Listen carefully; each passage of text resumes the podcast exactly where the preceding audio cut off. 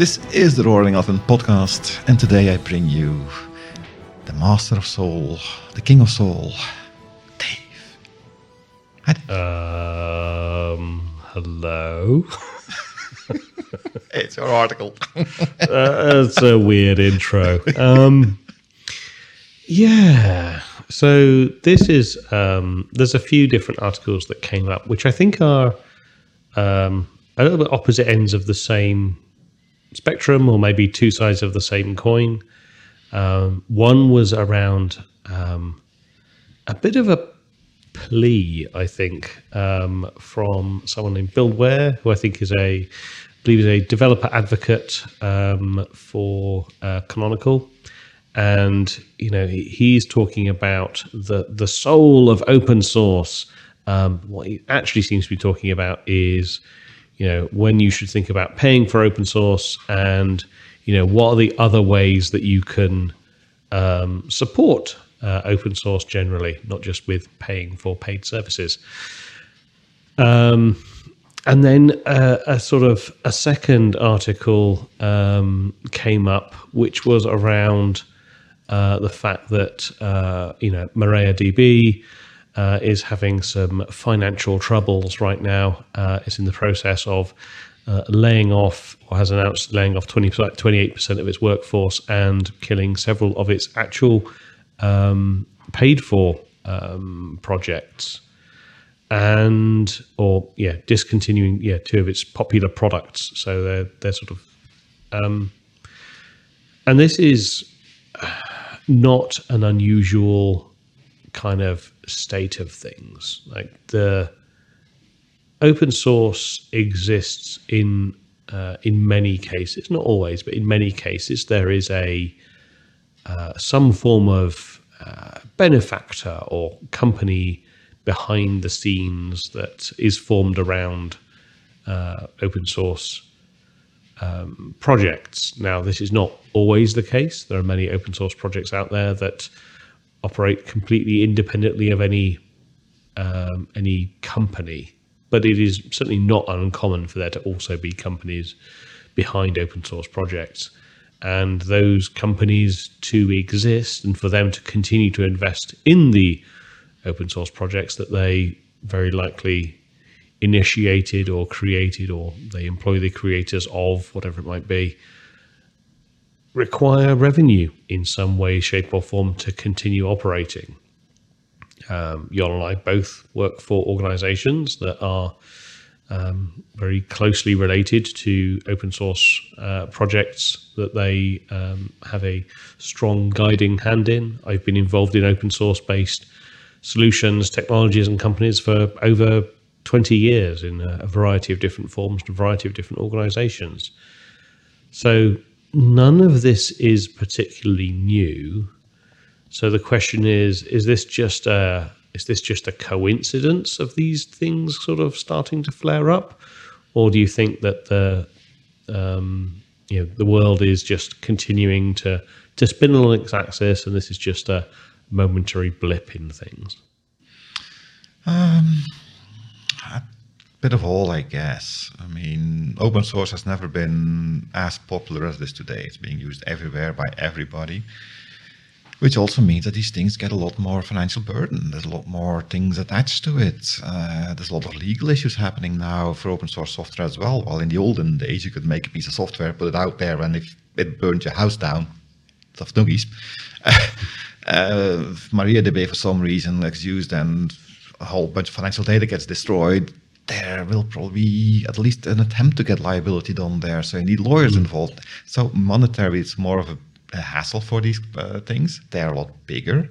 I mean, I remember a long time ago, the biggest open source project was the Mozilla browser, I would say. I think that was the biggest, the first one that actually became a commercial success, if I can say commercial without any money being involved, but that people really started using in anger. But since then, things have changed. And of course, at the moment, there's a lot of changes happening in open source licenses. And what we are seeing today, I think, is the consequences of the choice of the license you're taking. And I'm not going to start a debate which one is better and if we should do this or that. This is all very context specific, and depending on who you are, what you're doing, where you're being used, whatever, certain licenses make more sense than others. So I'm not going to go into that discussion at all. But going for a purely open source approach where you are actually saying we will never make money on the project, yeah, at some point you need to pay your people, because the things that the project is getting so big, you cannot really do it with just volunteers. And in that case, a lot of money needs to come in for money to go out. And apparently, MariaDB, which I was very surprised about. I mean, I've been using MariaDB ever since MySQL went to Oracle. Well, not ever since, but it was very clearly that Oracle wasn't going to keep investing as much in MySQL, and it just stopped working for what I wanted to do. And MariaDB was a very handy drop-in replacement. Thank you, all the people who are working on MariaDB. But they are being used everywhere, and there's a couple of the article actually gives a couple of examples where they're being used. I'm not going to list them, but they're very popular. And if a project like this is actually having to fire people, and 28%, they're going to feel that. I mean, that's more than a quarter. That's not just a person we might not need anymore. This will hurt. Yeah, will an angel investor step up to give them money? That's also maybe a reason why this gets more publicity. I mean, if you don't make noise, nobody knows you're in trouble. So it's a good thing that this comes up so that somebody can step in. There are also things on GitHub now. We can start having a kind of buy me a beer fund kind of approach things. Yep. I'm not sure. I have no idea if MariaDB is on GitHub, to be honest. So there are ways of doing this. Is this maybe just... I don't know, this isn't from, this on FossForge, so it is an open source outlet that is putting this in the open. So they're probably using this as an example to just ask for attention to the problem of, well, the ever-growing problem of monetizing or keeping alive, keeping financially afloat open source projects. Yeah, and like this has been a sort of a continuous problem for quite a long time. Like a project's popularity has never been a guarantee that there is money to be made on that project. You know, if you look at, so many different examples. If you look at the Apache web server, or if you look at, a lot of the Apache projects are actually really good examples of things where, some of the bigger ones, there are companies behind them, but for many of them, it is a purely open source, purely volunteer sort of thing, and that has a certain, pace of innovation that has a certain sort of level of guidance and direction. Like everything is done through the community, and everything is done in a way that the community decides as a whole and in the direction of those projects. And contributions come in, and if they're accepted, great. But that doesn't mean that there's money to be made there. And I think what we're starting to see, especially as there have been situations where I've been talking to companies and they've said, you know what, we don't need your, quote unquote enterprise features, or we don't need your paid for service or your support, but we like what you do. We rely on your technology, and we frankly would like to continue supporting you so you can carry on existing and building the great tech that we love. Like I can count on probably two hands the number of times over 20 years I've had those conversations. And then you start to get into a position like the world is in today, where every dollar and cent, or euro and cent, is very, very closely monitored and closely watched. And people can't make those sort of charitable donations almost. Like every single piece of budget has to be very closely monitored and fought for. And those kinds of, well, you know, we maybe don't need this, but we want to support you because we use your tech, we love it, and that sort of thing. Like a lot of those deals that maybe happened in the past, very, very unlikely to happen in this kind of climate. And I wonder how much of this is in response to those kind of situations as well. I mean, there's definitely a reaction about why would I pay for it if I don't have to? And you can say what you want about the whole idea of open source. Most people see it as free software. As in, I do not have to pay to use this thing. Because you mentioned, I'm not sure if there's money to be made here. I mean, MariaDB is a database. There's a huge amount of money to be made in databases. But yes, if I can use MariaDB for free, and it fulfills my needs. I mean, MariaDB will never replace an Oracle cluster, I would expect. That there's different, Oracle's ecosystem is way bigger than just a database and DB2 and whatever. But if it's enough and it fits the bill, then yeah, why would one pay for it? The thing you also see is that whenever somebody changes license from a full open source to a halfway open source, SSPL or whatever, and there are a couple of things in between, the ones that are protesting the most are the ones that are using it the most without giving anything back. Usually, asterisk exceptions are there. So this idea of, okay, we have our business built on top of open source, and our business model is kind of, well, we can be cheap because we don't have any costs. But of course, they have costs from people, blah, blah, blah. But still, that's part of their thing. If I have to start paying for, let's say, MariaDB, I will have to double my prices because that needs to be recouped.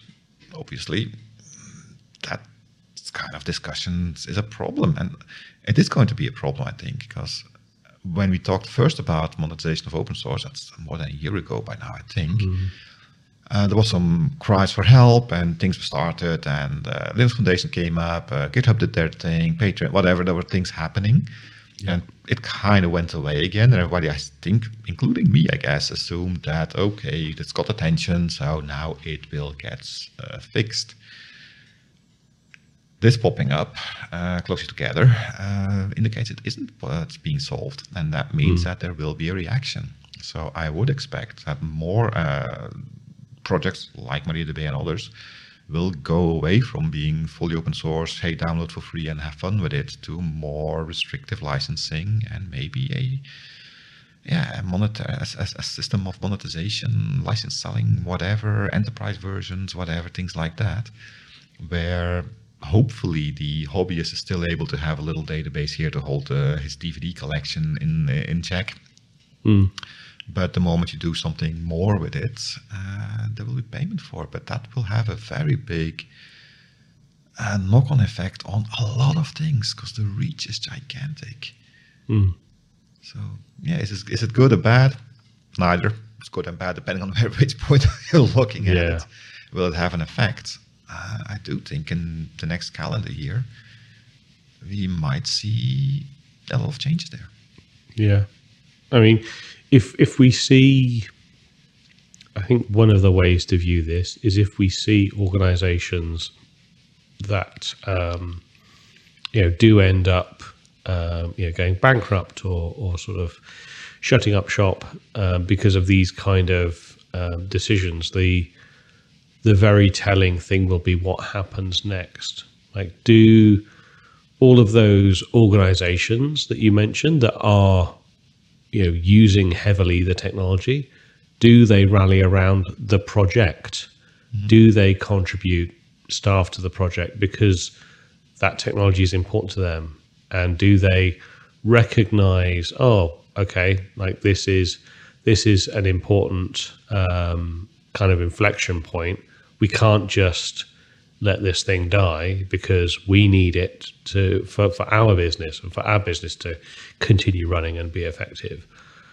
That to me is going back to the roots of open source, like lots of different individual people contributing back to a project.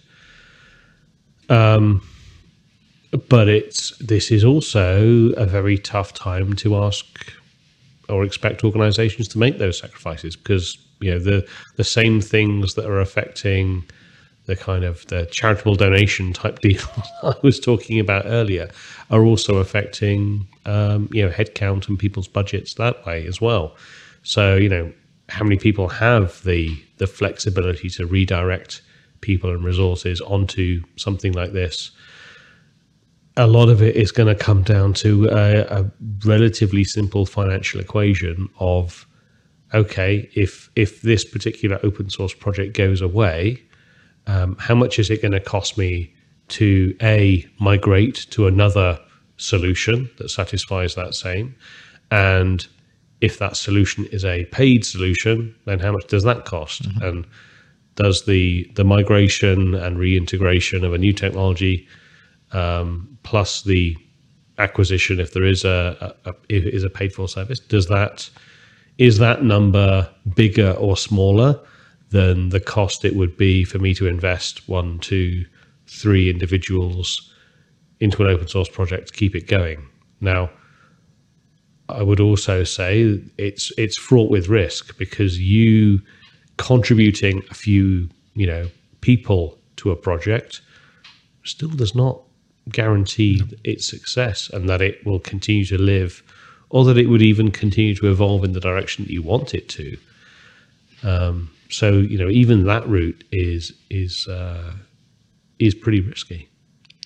Yeah, I've also seen in the past that because it's open source, the solution that often gets handled when a project goes into more commercialized paths, and I think HashiCorp is the most recent one I can remember. Big outcry, fork the project, we'll do it on our own then. No, those forks typically, well, sometimes they succeed, I guess, sometimes they won't. We'll have to see in the future how these more recent ones go. But instead of realizing that, okay, these projects do need to get funding somehow to survive, the first thing, and typically under influence of the ones I mentioned earlier, let's fork it and keep it free. But it isn't that easy, because even if it succeeds, you'll get the same problem again. That's sad. We'll see how these projects survive in the future. I mean, what I would personally hope for is that the people that gain the most from the open source starts kicking something back down the tree. And for a big part of open source projects, I think the cloud provider should step in, because all the cloud providers have services built around open source stuff where they just, and these guys make a lot of money. I mean, they give up their yearly statements. You can watch it up. They make billions. If they just would give 0.001% or something like that to the project would be funded for years. Okay, I'm a bit of hyperbole there, perhaps. I would have to do the math. I'm not going to do the math, but that would be an easy one if just the three big, well, let's take the 5 big, let's give IBM and Oracle also a chance to show that they're good guys. I mean, 6 or 7 big if you can include things like Alibaba, Tencent. Yeah, they don't go to China. That's a whole different kind of politics. So I'm not going to go there. But anyway, you know, you feel what I'm saying, right? If these behemoths could just be, let's call it ethical. Why not? And some of them are more ethical than the other ones. You can figure out who's who yourself. I'm not going to go into that controversy either. But that would be a relatively easy way to have at least a big bunch of projects saved. No, not all of them, because some other projects are not being service-sized, it's a word now, by the clouds. So it's definitely not a catch-all. But for a lot of them, this would already be something at least. And it would also be a signal that if you want to be a good entrepreneur, let's call it that, you should pass on the benefits a little bit downstairs as well. Yep. I agree. I think the sort of the final piece, going back to the or reflecting a little bit on the Ubuntu.com article, is, you know, we've been talking a lot about the companies and that sort of thing and that side of this equation. There are, of course, still very many ways that you can continue to contribute back to an open source community without a financial contribution, whether it's engaging on a forum, helping people, you know, solve problems, share knowledge, and, you know, just understand the project a bit more. You're therefore, one would hope, helping with the adoption and the continued growth of that project, because the more hands you can get that project into, the more likelihood that that project will survive. It's not a guarantee, but it is a way that you can help and can influence things. But sadly, it's also counterproductive, because the more popular the project gets, the more money they need to keep it running, because now they have to get legal counsel, stuff like that. So yes, there's definitely those are ways to help the project, but it doesn't take away the need for monetization. It does not. It does not. Certainly, at least if you have a company behind it. Another one is sharing your voice when you think that there are opportunities for that project. So that could be feature requests, things that you see could be done better. Many responses met with the comment, PRs are welcome. And that is often the case where there's just not enough resource within that project developer base to actually implement lots of fun things that would be welcome. But sometimes there may be something that, you see a particular gap or a particular opportunity for a project. And maybe the project team actually also thinks, hey, that's actually a great idea. We'd never seen or thought of that before.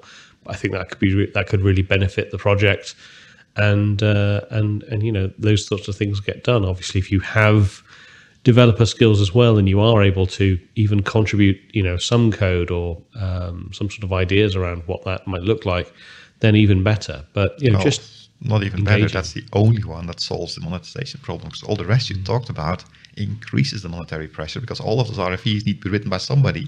And if you have to fire all our developers, we don't have anybody. So unless you, the person that is complaining against the fact that you have to start paying for open source stuff, unless you start developing the stuff for free, be prepared to pay something. Yep. And then, reporting and actually helping to review and triage and help people with bugs and issues on the project. A lot of organizations have an open bug tracker that you can participate and get active in. And actually, it's a really great way to learn a project in a lot of ways. It allows you to really understand some of the problems that people have, some of the things that people are struggling with. It allows you to then also maybe get a bit of familiarity with the code base as you try and understand, where that problem might be occurring. And it is also good for the community. Yeah, and with that you mean not just file bugs, which create work, but fix bugs. Yep. And even just triaging them, helping the person that filed the bug to actually get a bit more data, so that when someone with more depth, it does finally look at that bug, they've got far more information that they need to be able to maybe get a chance at resolving it in a shorter timeline. Only two more. So one is, contributing to documentation. Again, this is one of those things that really does improve adoption of a project, but also make sure that hopefully there's less of a maybe a support load on a project, and instead there's a chance that this could really help people understand a lot more about what's going on. Yeah. No comments on that one? No. And then the final one is, of course, contributing code. And this is the one that should be really the first one. Yeah, it really is. It really is the most important one, this is the way that projects will continue to thrive and survive. I think it's in some cases, in some ways, in some sort of perspectives to look at it, as Jan would say, it's open source has never been more prevalent, has never been more important to everything that we do today. But I've never been in more eager demand for help. Yep, exactly. So with that, anything else for you, Jan? Nope. All right. Well, in that case, that is all the time we have for today. You can support this podcast by becoming a Patreon. Every contribution really does help. We are on YouTube. You can like, subscribe, hit the notification bell, and all the YouTube things. It does make me oh so happy. You can also go to roaringelephant.org for a link to our Patreon page and for more information on the podcast. But also, please send your feedback to podcast@roaringelephant.org if you have any. Until next time, my name is Full of Soul Dave. And since we are under Creative Commons, which is basically open source and podcasting, I'm not going to say my name, but thank our patrons instead. Ah, wonderful. And we look forward to talking to you next week. Goodbye. See you then.